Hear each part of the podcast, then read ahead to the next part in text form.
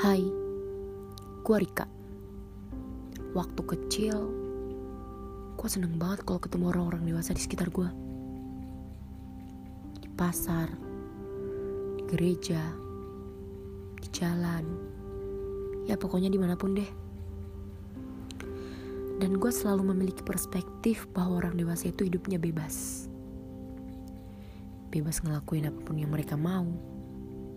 Pergi ke mana pun yang mereka inginkan. Pokoknya mereka bebas mengekspresikan diri mereka.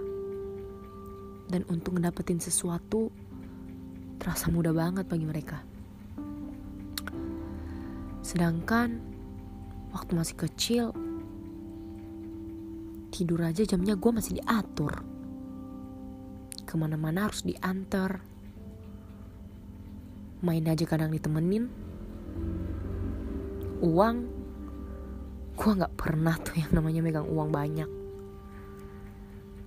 kalaupun dikasih itu uangnya dititip ke emak terus beli jajan ya udah dapetnya jajan bukan uang ya pokoknya uang kontrol banget lah ya tapi gue tetap bersyukur.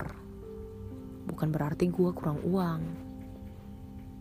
Ya pokoknya hal-hal yang gue inginkan pada saat itu memiliki batasan doang sih.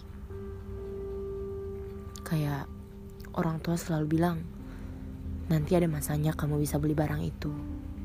Nanti ada saatnya kamu bakalan ngedapatin hal itu. Makanya, gue pengen cepet-cepet jadi orang dewasa supaya bebas ngedapatin apa yang gue inginkan. Lanjut part 2 ya.